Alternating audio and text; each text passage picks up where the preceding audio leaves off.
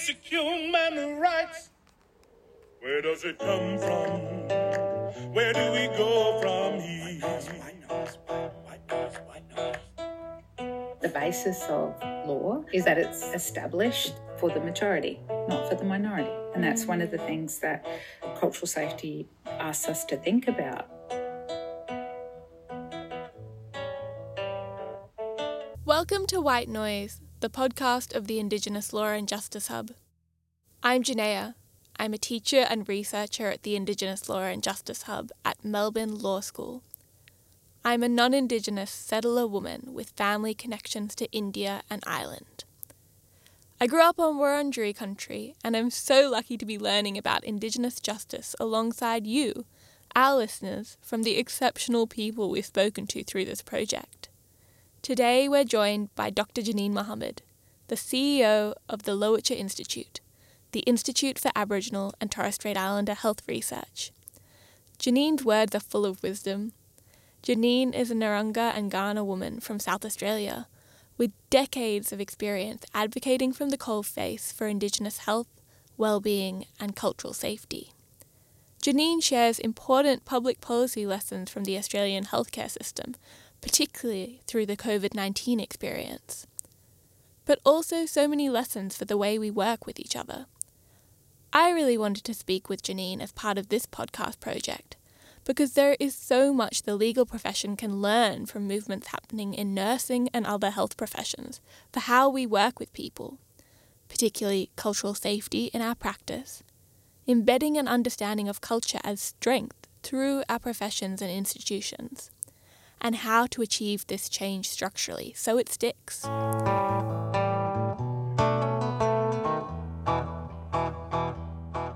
Thank you so much and welcome, Janine. Thank you for having me, Jaynaya.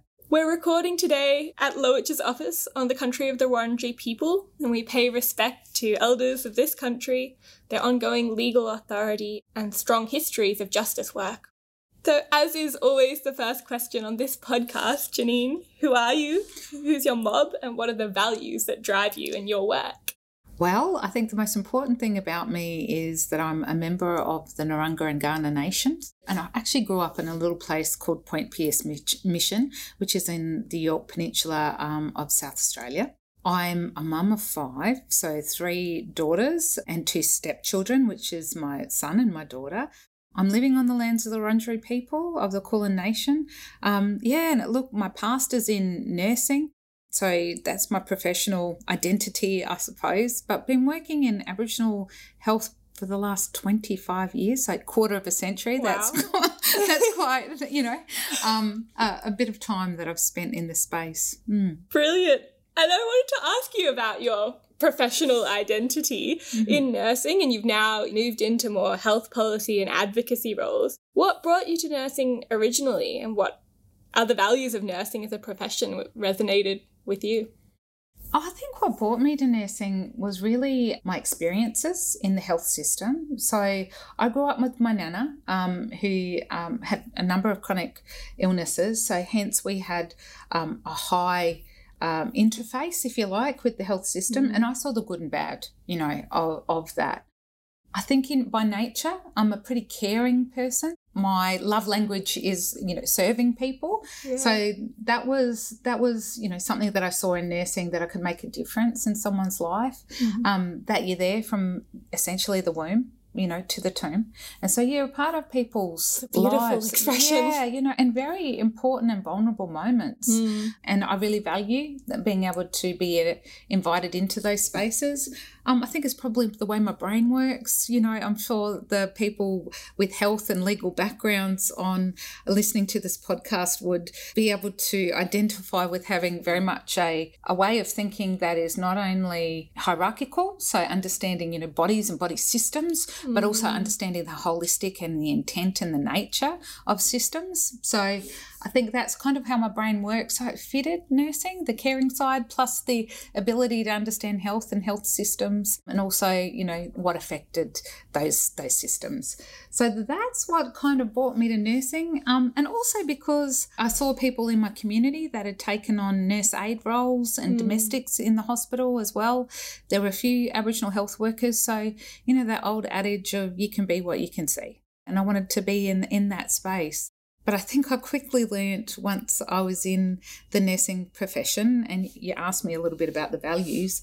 So I suppose, you know, nurses would say that they're born in the church and raised in the army.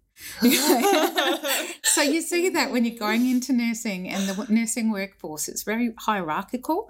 So your ability to affect change really is about where you are on that um, on that ladder of superiority and and therefore you hold more power. And of course there's not too many aboriginal torres strait islander nurses when i was around so therefore i wasn't mm. there was a glass ceiling if you like. Um, and i found that glass ceiling pretty quickly um, and my ability to make change and i could see change needed to happen. And i, I felt that yeah, I wasn't able to do that. So I, I was only a band aid for my Aboriginal Torres Strait Islander clients that I mm. so, um, you know, I was so fortunate to to take care of.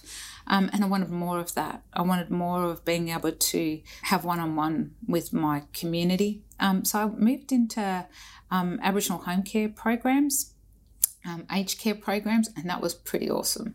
You know, sitting yeah. down and taking care of your elders, having a cup of teas with them, you know, mm. and just learning so much from many um, different elders from all over South Australia and the nation, in actual fact. I got to do some of that community work and I wanted more of that again.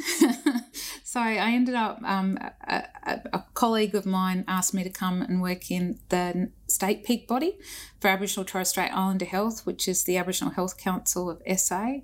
Um, yeah, and pretty soon I was moving on to national gigs and then got um, exposure to the United Nations Permanent Forum on Indigenous mm-hmm. issues.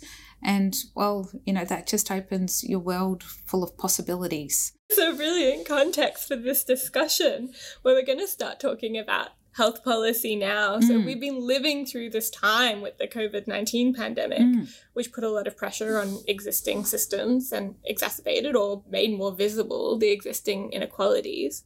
I wondered on your perspective about what the pandemic and the experience of Aboriginal and Torres Strait Islander people through the pandemic taught us about the Aboriginal and Torres Strait Islander health sector. Many of your listeners might have heard that at the beginning of the pandemic, um, people were in such an emergency response situation that Aboriginal Torres Strait Islander communities um, were actually given power to mm-hmm. actually do what they needed to do within those communities. And we saw that with community closures, um, with them taking their authority and their ability to design programs uh, that they needed to and therefore use the funds the way that they needed to. So there was all of a sudden this flexibility in um, how Aboriginal Torres Strait Islander community controlled health services and communities could operate.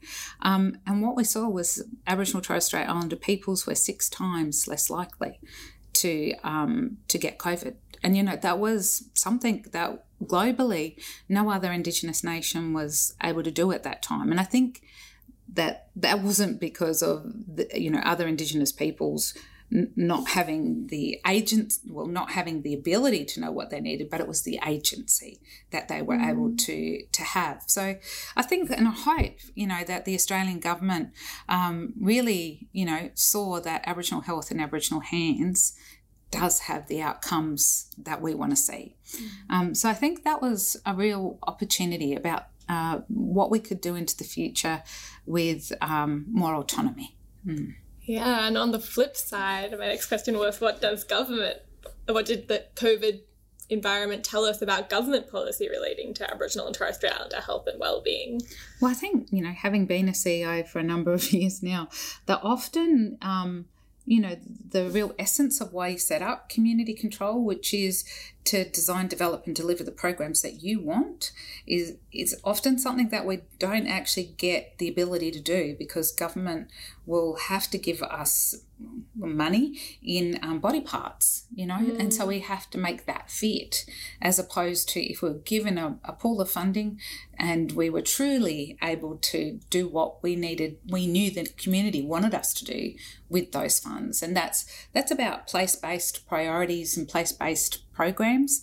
Um, and you know also having the data yeah. within our communities to be able to draw upon um, real-time data um, and data that we want to know about um, to be able to not only plan those programs but also measure the impact of those programs as well so um, yeah i think that's some of the things that governments could do if um, if they were able to probably get out of the colonial constructs that we currently mm. have. And you know, that means trust um, and trusting that Aboriginal Torres Strait Islander peoples can manage their affairs. And do you see some of those changes sticking and us learning from those lessons that came through COVID, or do you see that as something that's been kind of left behind a bit now? I think what COVID exposed apart from what we've just discussed, um, was also, you know, the ongoing disparity that we have in the social determinants of our health. Mm-hmm. We saw it,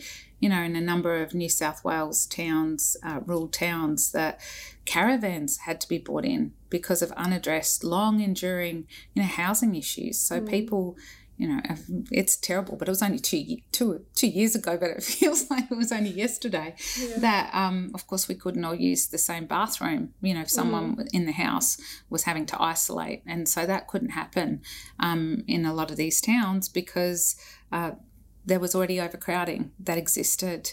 Um, so I, I think it um, shone a light on those those issues, whether they're being addressed I don't think so. Mm.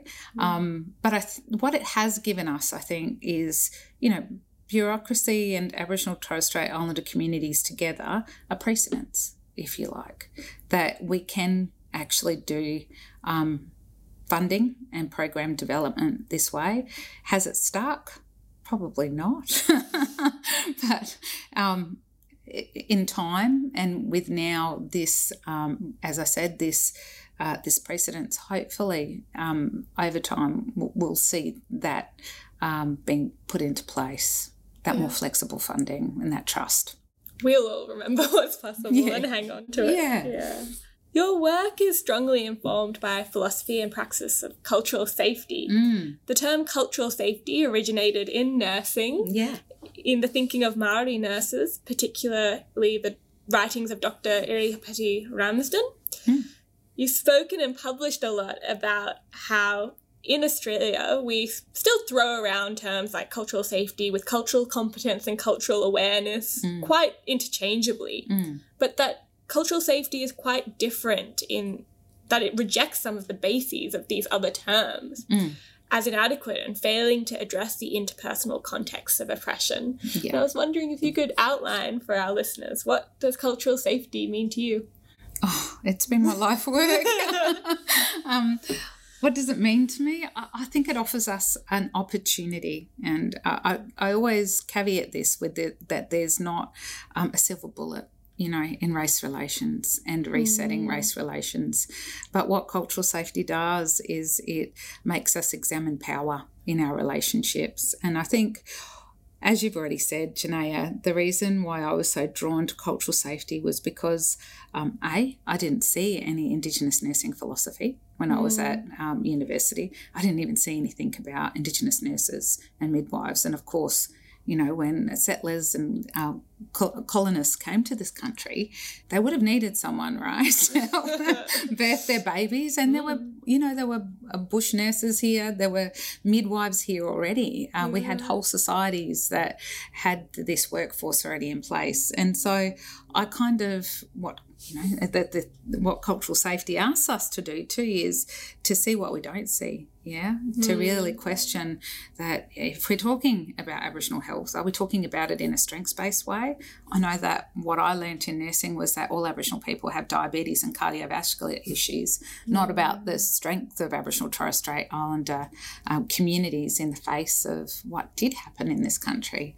Um, so, yeah, I was always searching for an Indigenous nurse, and then I came across Ira Irihapeti Ramsden. And what she taught me was that what non Indigenous Australia really needed to do was not focus on us as Indigenous people and learning about our culture, because mm. let's face it, we're, we're beautifully diverse, yeah? Mm. Um, and you can't learn all there is to know about us. Um, there's no tick list. Mm. And so, what non Indigenous Australia needed to do was to turn the gaze back on themselves um, to understand, you know, the structures in which they lived, who created those structures, who benefited from those structures, and how that affects how non-Indigenous and Indigenous Australians uh, live in what we now call Australia. And to learn about racism, but most importantly, what she talks about is colonisation yeah, and the ongoing effects of it. So, notions such as cultural competency or decolonisation they don't they don't touch on that as much as Irihapeti's work does. Um, and I think that, of course, what happened in Australia, Canada, New Zealand is is really unique in terms of Aboriginal Torres Strait Islander or Indigenous peoples, I should say. Mm. Um, and so, yeah, cultural safety for me is um, is is a gift, I think, from Irihapeti's, from from, and I know she would um, she has said this that from Maoridom, you know, the yeah. indigenous knowledge um, mm. that she has given us, and it's an opportunity. Mm. And this way of thinking that's originating you know, out of nursing practice, mm. but is so applicable in other contexts where you're working with people. And I've kind of recently been saying to my students sometimes that, you know, mm. law and other health professionals to get them to be thinking about their work more yeah. in that way of, you know, enhancing, enhancing hopefully people's well-being through mm. legal service provision. How can we apply cultural safety in the legal service delivery context? Well, I suppose that the the basis of um, law, you know, is, is that it's uh, established um, with for the majority, not for the minority, and that's mm. one of the mm. things that cultural safety asks us to think about. And I'll give you an example. Is that, and I'll give you two actually. so back in two thousand and seven, we had the national harmonisation of um, health professionals regulation. Mm-hmm. Um, and so that was an act of parliament. And at the time, I was trying to get cultural safety put in there because it was a real opportunity for that to have an, an effect on um, what people were taught at university because this, that law actually sets some standards around what education you undertake. It actually talks to how we um, act as a professional. So it could have actually talked to racism and people to be held account. And of course, it did this piece of legislation, its its um, its counterparts in Aotearoa and also in Canada did mention cultural safety mm-hmm. and how um, health professionals needed to respond and give care to Indigenous peoples. So that was a real opportunity. And the the reason why I think it didn't go through was because it wasn't the right time, but also because people didn't even understand what cultural safety mm. was. But we all saw the outcomes, which were preventable deaths in hospitals due yes. to people's racist views, racial profiling, you know, their bias, whatever you want to call it. There was that opportunity. And I think the other piece of legislation that has really, I think, affected Indigenous women in particular was um, insurance and insurance law around birthing. Mm. So, of course, you know, hospitals and now insurance, it's mainly for women that birth in capital cities. Our rural hospitals have gone, our remote hospitals disappeared, really. So, as Aboriginal Torres Strait Islander women, we're three times more likely to die during childbirth, and 26% of our births are in rural and remote areas. So, that means a cultural practice that we've held for many years because of now legislation and rationalisation of hospitals, Indigenous women can't birth on country, which of course country is such a strong part of who we are as our, our, identity, as our anchor about our kinship, our genealogies, um, what language we speak, you know, how we how we interact from one nation to the next is all about country. Law is uh, essentially a part of country. You've been centrally involved in some of the big step forward for your profession in embedding cultural safety thinking, nursing being the largest workforce in the healthcare system. When you were leading the Council of Aboriginal and Torres Strait Islander Nurses and Midwives, mm. You worked with the Australian Health Practitioner Regulation Agency Yep. and the Australian College of Nursing and the Australian College of Midwives regarding systemic embedding of cultural safety across the profession. Mm. And ultimately, principles about cultural safety were added to the codes of conduct for nurses in 2017 18. Mm. So looking back after a few years, what was the experience like through this initial change of the code and subsequent implementation? You know, one of my philosophies in life is when when everything's cruisy, you don't learn. we actually learn through hardship because Yeah. that really tests us about who we are and grows us. So, you know, growing pains. Yeah. I think that's where that term comes from. So, um, it was absolutely a growth period for me. And I think many of the um, amazing men and women that were a part of that movement um, and our membership that came along and supported us.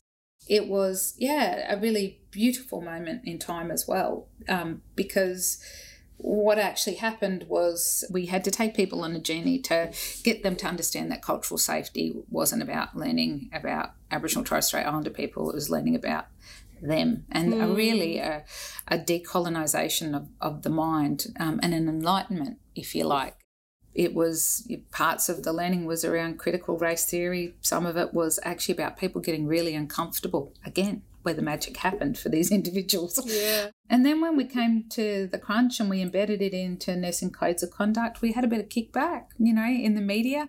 So it was really you know um, amazing that the people that came along on that journey with me they actually stepped into their responsibility and they t- took hold in the media. And it was non-indigenous people speaking about how the system that non-indigenous people had created needed to change and that they were wanted to be a part of that change. And so there was an unwavering support and camaraderie if you like and then we we did some work as you- as you'd mentioned with with AHPRA that long awaited work that I'd tried to forge forward on Yes. um, with Bill A and Bill B um, back in 2007.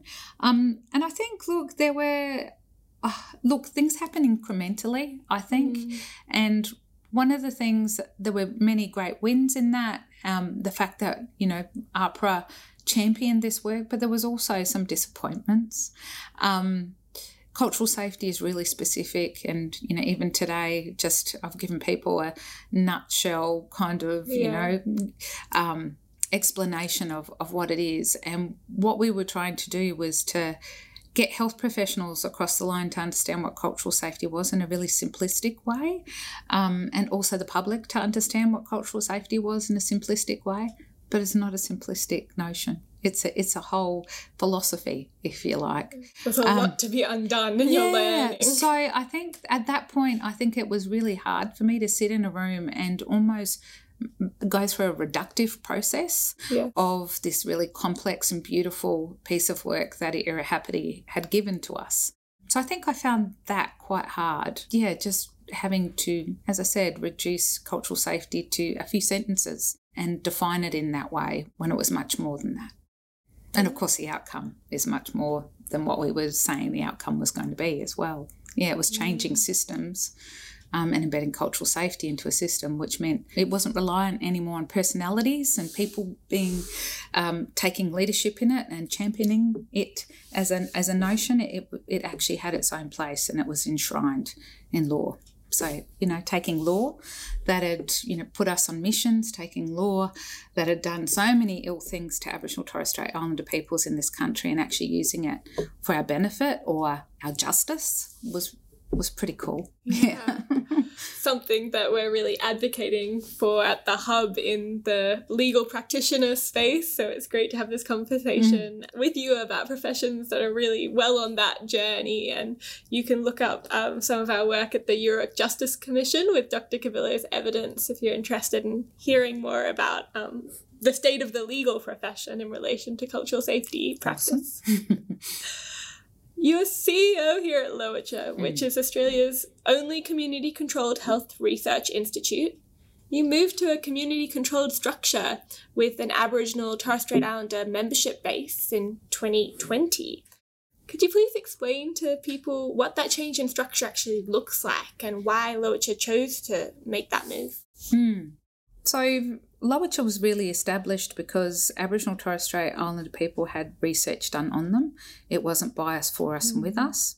And lots of people have, you know, made their careers out of Aboriginal Torres Strait Islander research. Um, with little being given back to the community. So researchers coming in, taking Indigenous knowledges. You know, historically, there was even research done on us that was um, atrocious. You know, medical experimentation.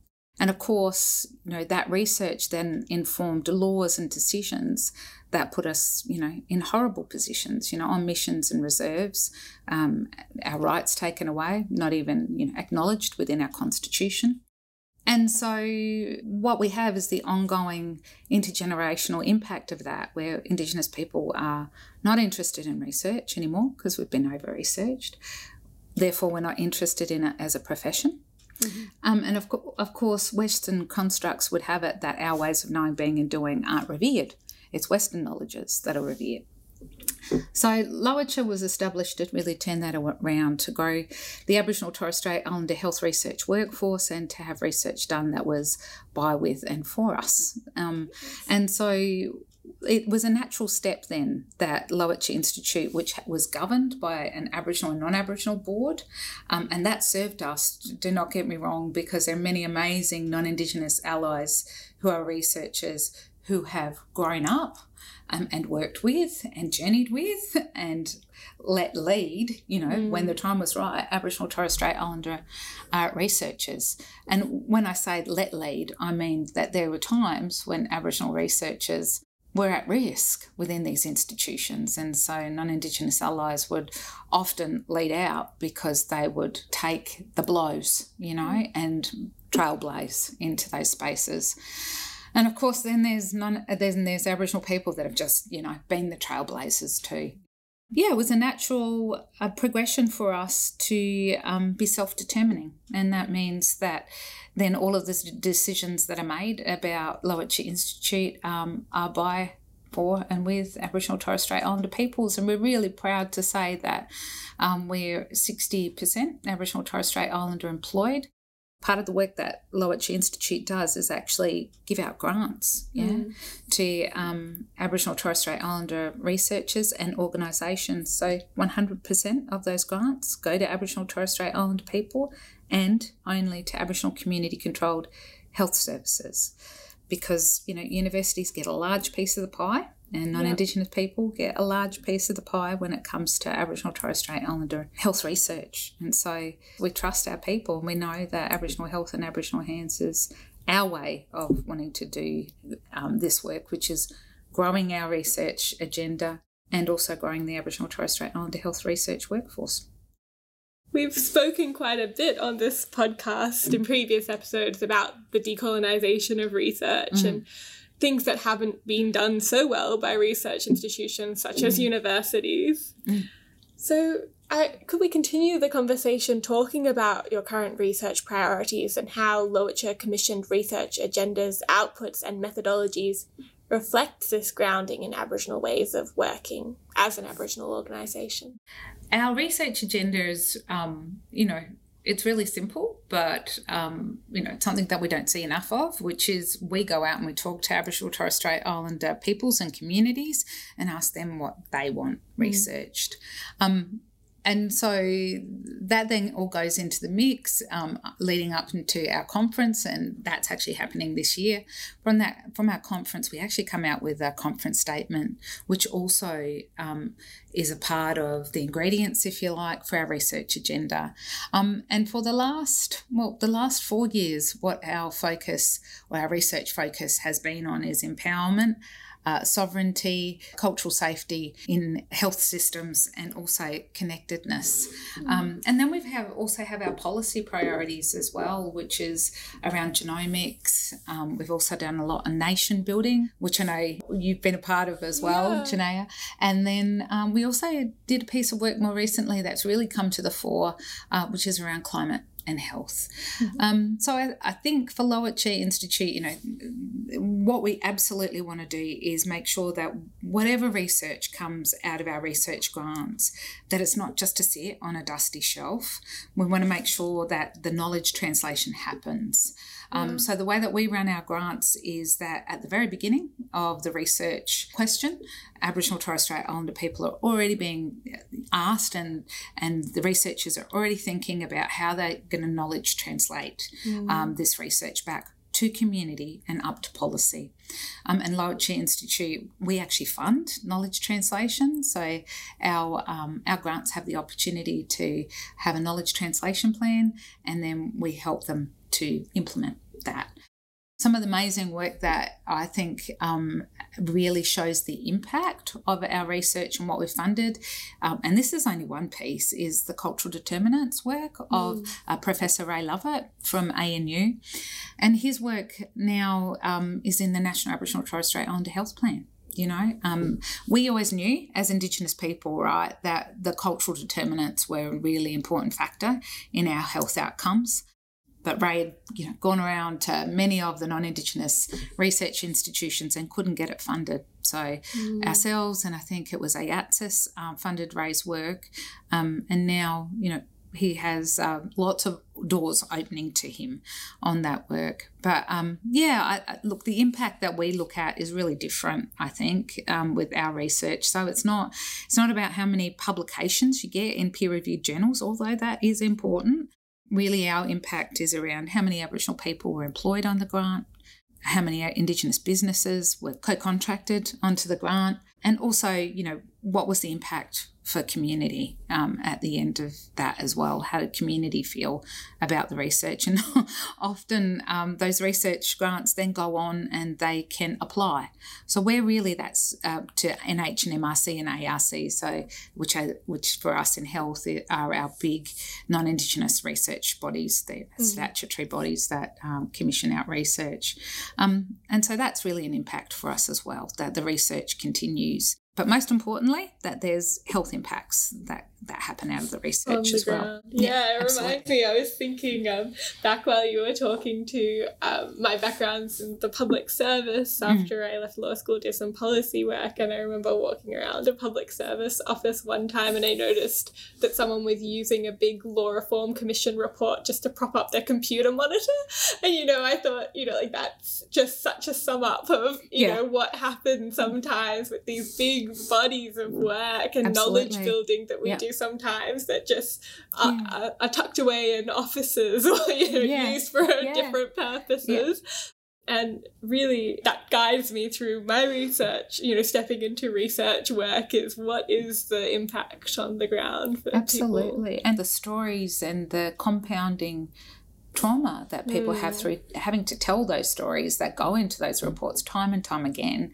And I think at the beginning of this podcast, Jaynaya, you acknowledged elders and the patience of our elders yes. before all of those reports and all of those recommendations that are already in those reports that have never actually been implemented. Mm. And yet we continue to do research and write reports um, that only reiterate what, what hasn't been done already.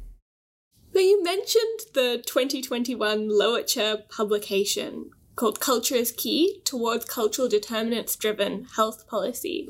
And mm-hmm. we're seeing cultural determinants as a determinant of health popping up more and more, I think, in national conversations. So we've had the Mayi Kuwayu National Study of Aboriginal and Torres Strait Islander Health and Wellbeing that really takes a cultural determinants lens, and also some work through Closing the Gap campaign reporting. Could you unpack a little bit for our audience what it looks like to embed thinking about cultural determinants of health across policymaking. There's a number of domains that really um, describe collectively the cultural determinants of health. So they are um, family, kinship, and community is a cultural determinant. Uh, connection to country is a cultural determinant.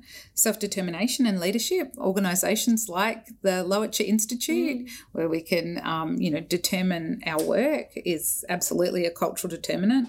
Uh, Indigenous language, and you mentioned the uh, National Partnership agree- Agreement on Closing the Gap. So mm. that's absolutely one of the ways that we are talking about cultural determinants and reform, particularly policy reform, um, through the agreement cultural expression and community, uh, Indigenous knowledges and Indigenous beliefs um, is is you know also a cultural determinant. And i suppose in saying all of this what the um, what the mk study really showed was that in systems when you're not able to express your cultural determinants or your cultural determinants aren't present that's a space where racism is present mm. so i know that sounds simple but when you think about it if you're um, you know, you're in an education system and the dominant language is English.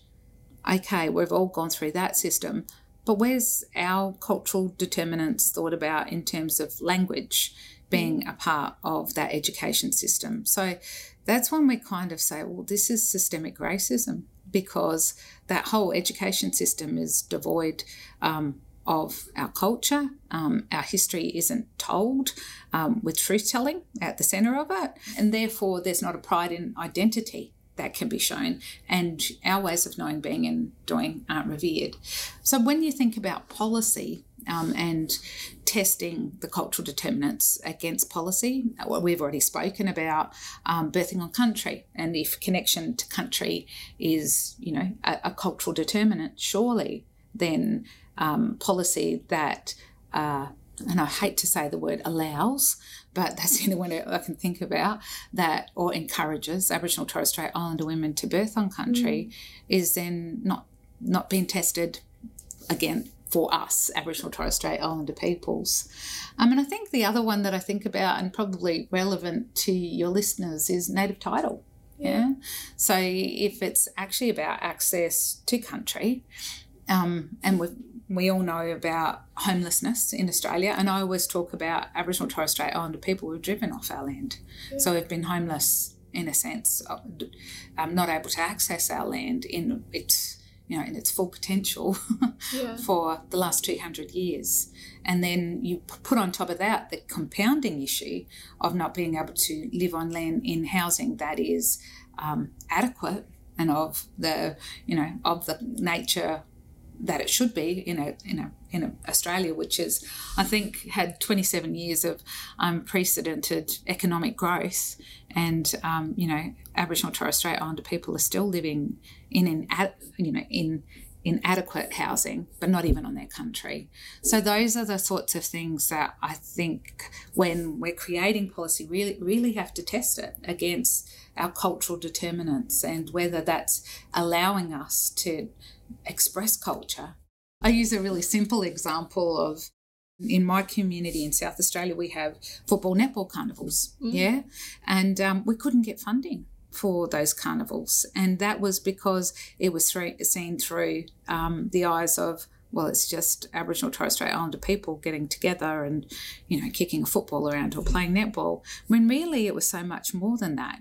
Before colonisation, Aboriginal Torres Strait Islander peoples came together a lot, you know, to mm. play sport, to trade, to, you know, arrange marriages, all of these things. Um, and now that's not seen as a value add in, in Australian society. So we had to fight really hard to get funding from the government because it wasn't seen as in the Western paradigm as, as something that would be of benefit.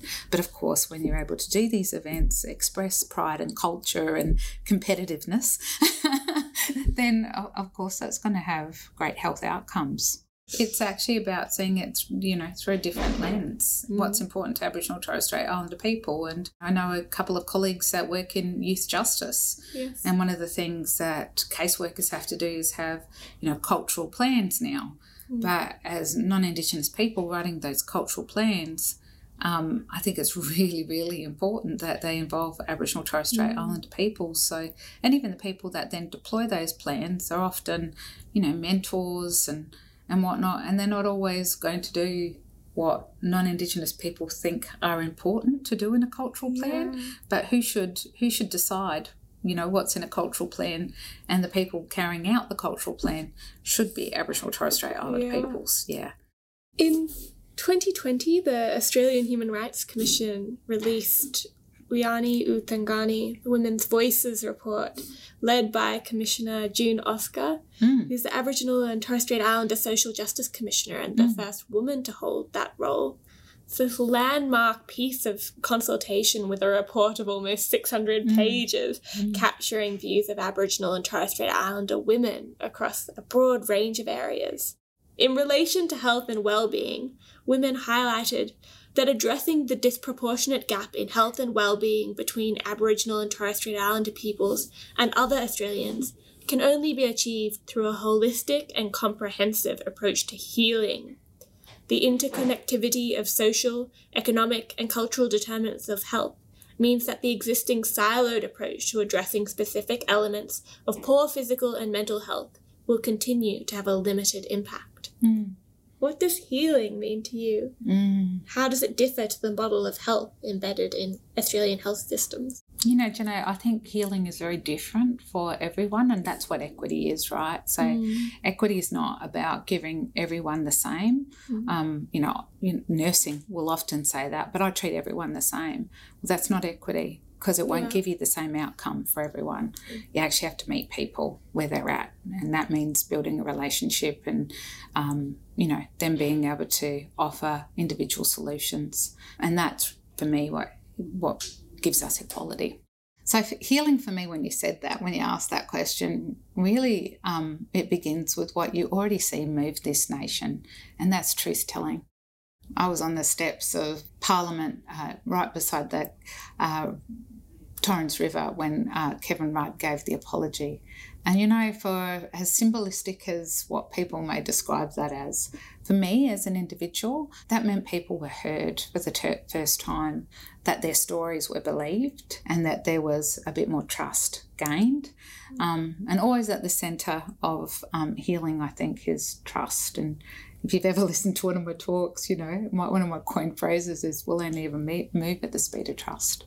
So, yeah, I think healing for me is starts with with truth telling.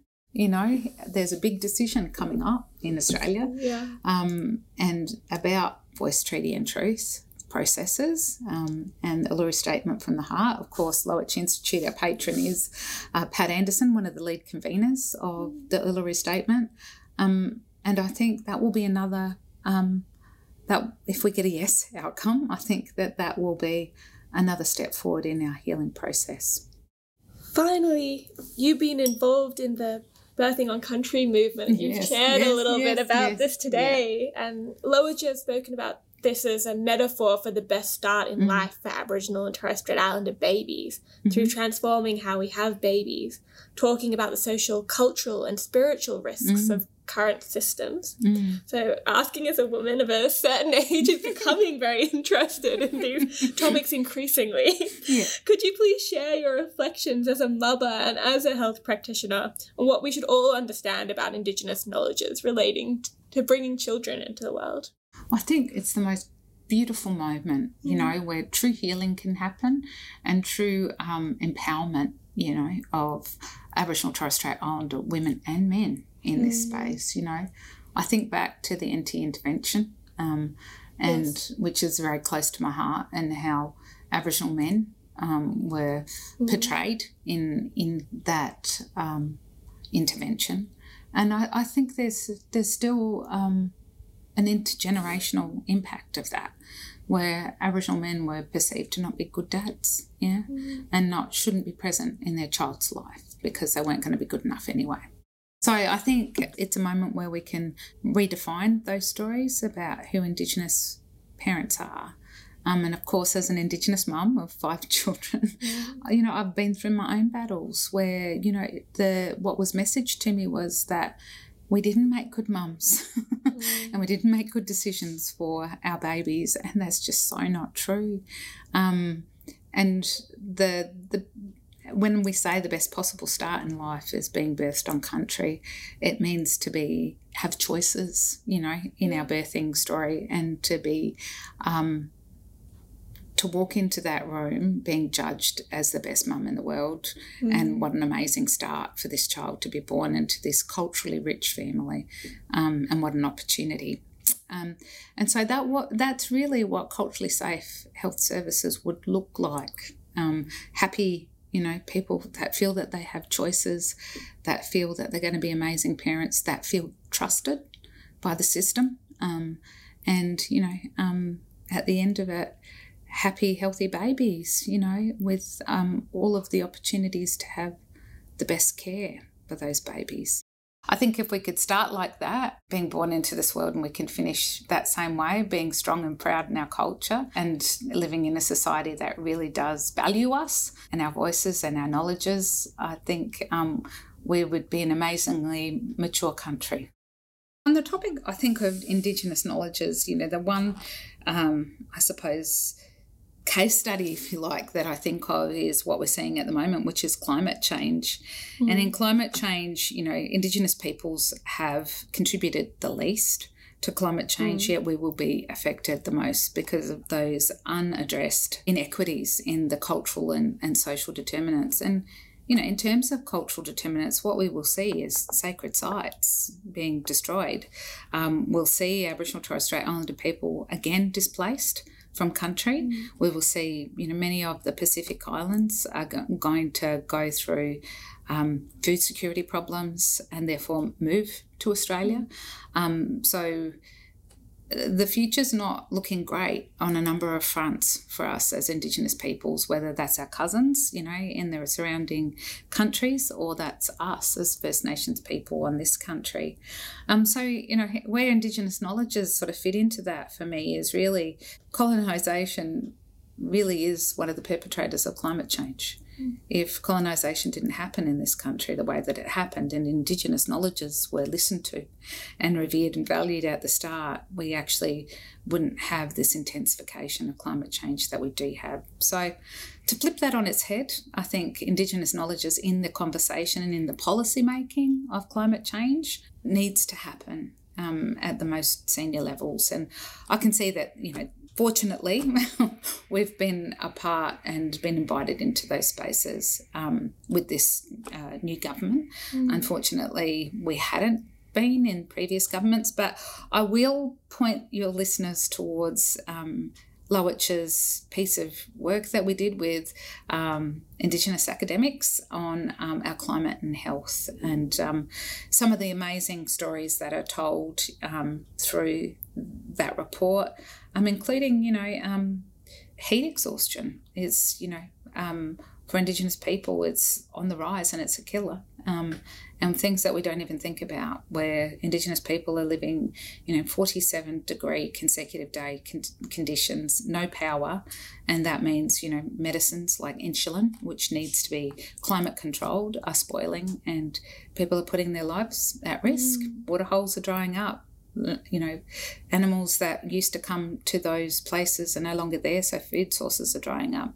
Um, and when we scale that up, that means that um, our flora is going to be affected, which means our medicines are going to be affected.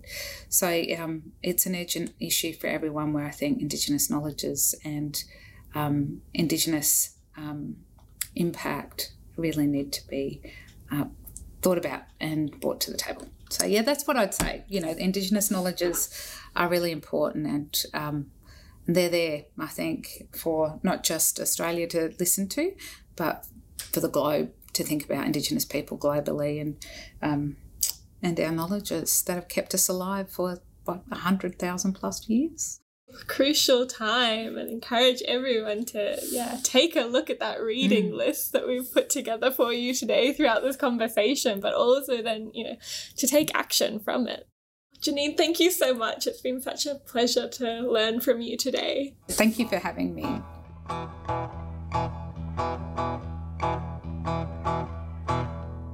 Thank you for listening to White Noise. For more information about the resources we discussed in this episode and more information about Janine's work, please see the show notes on our website. See you next time.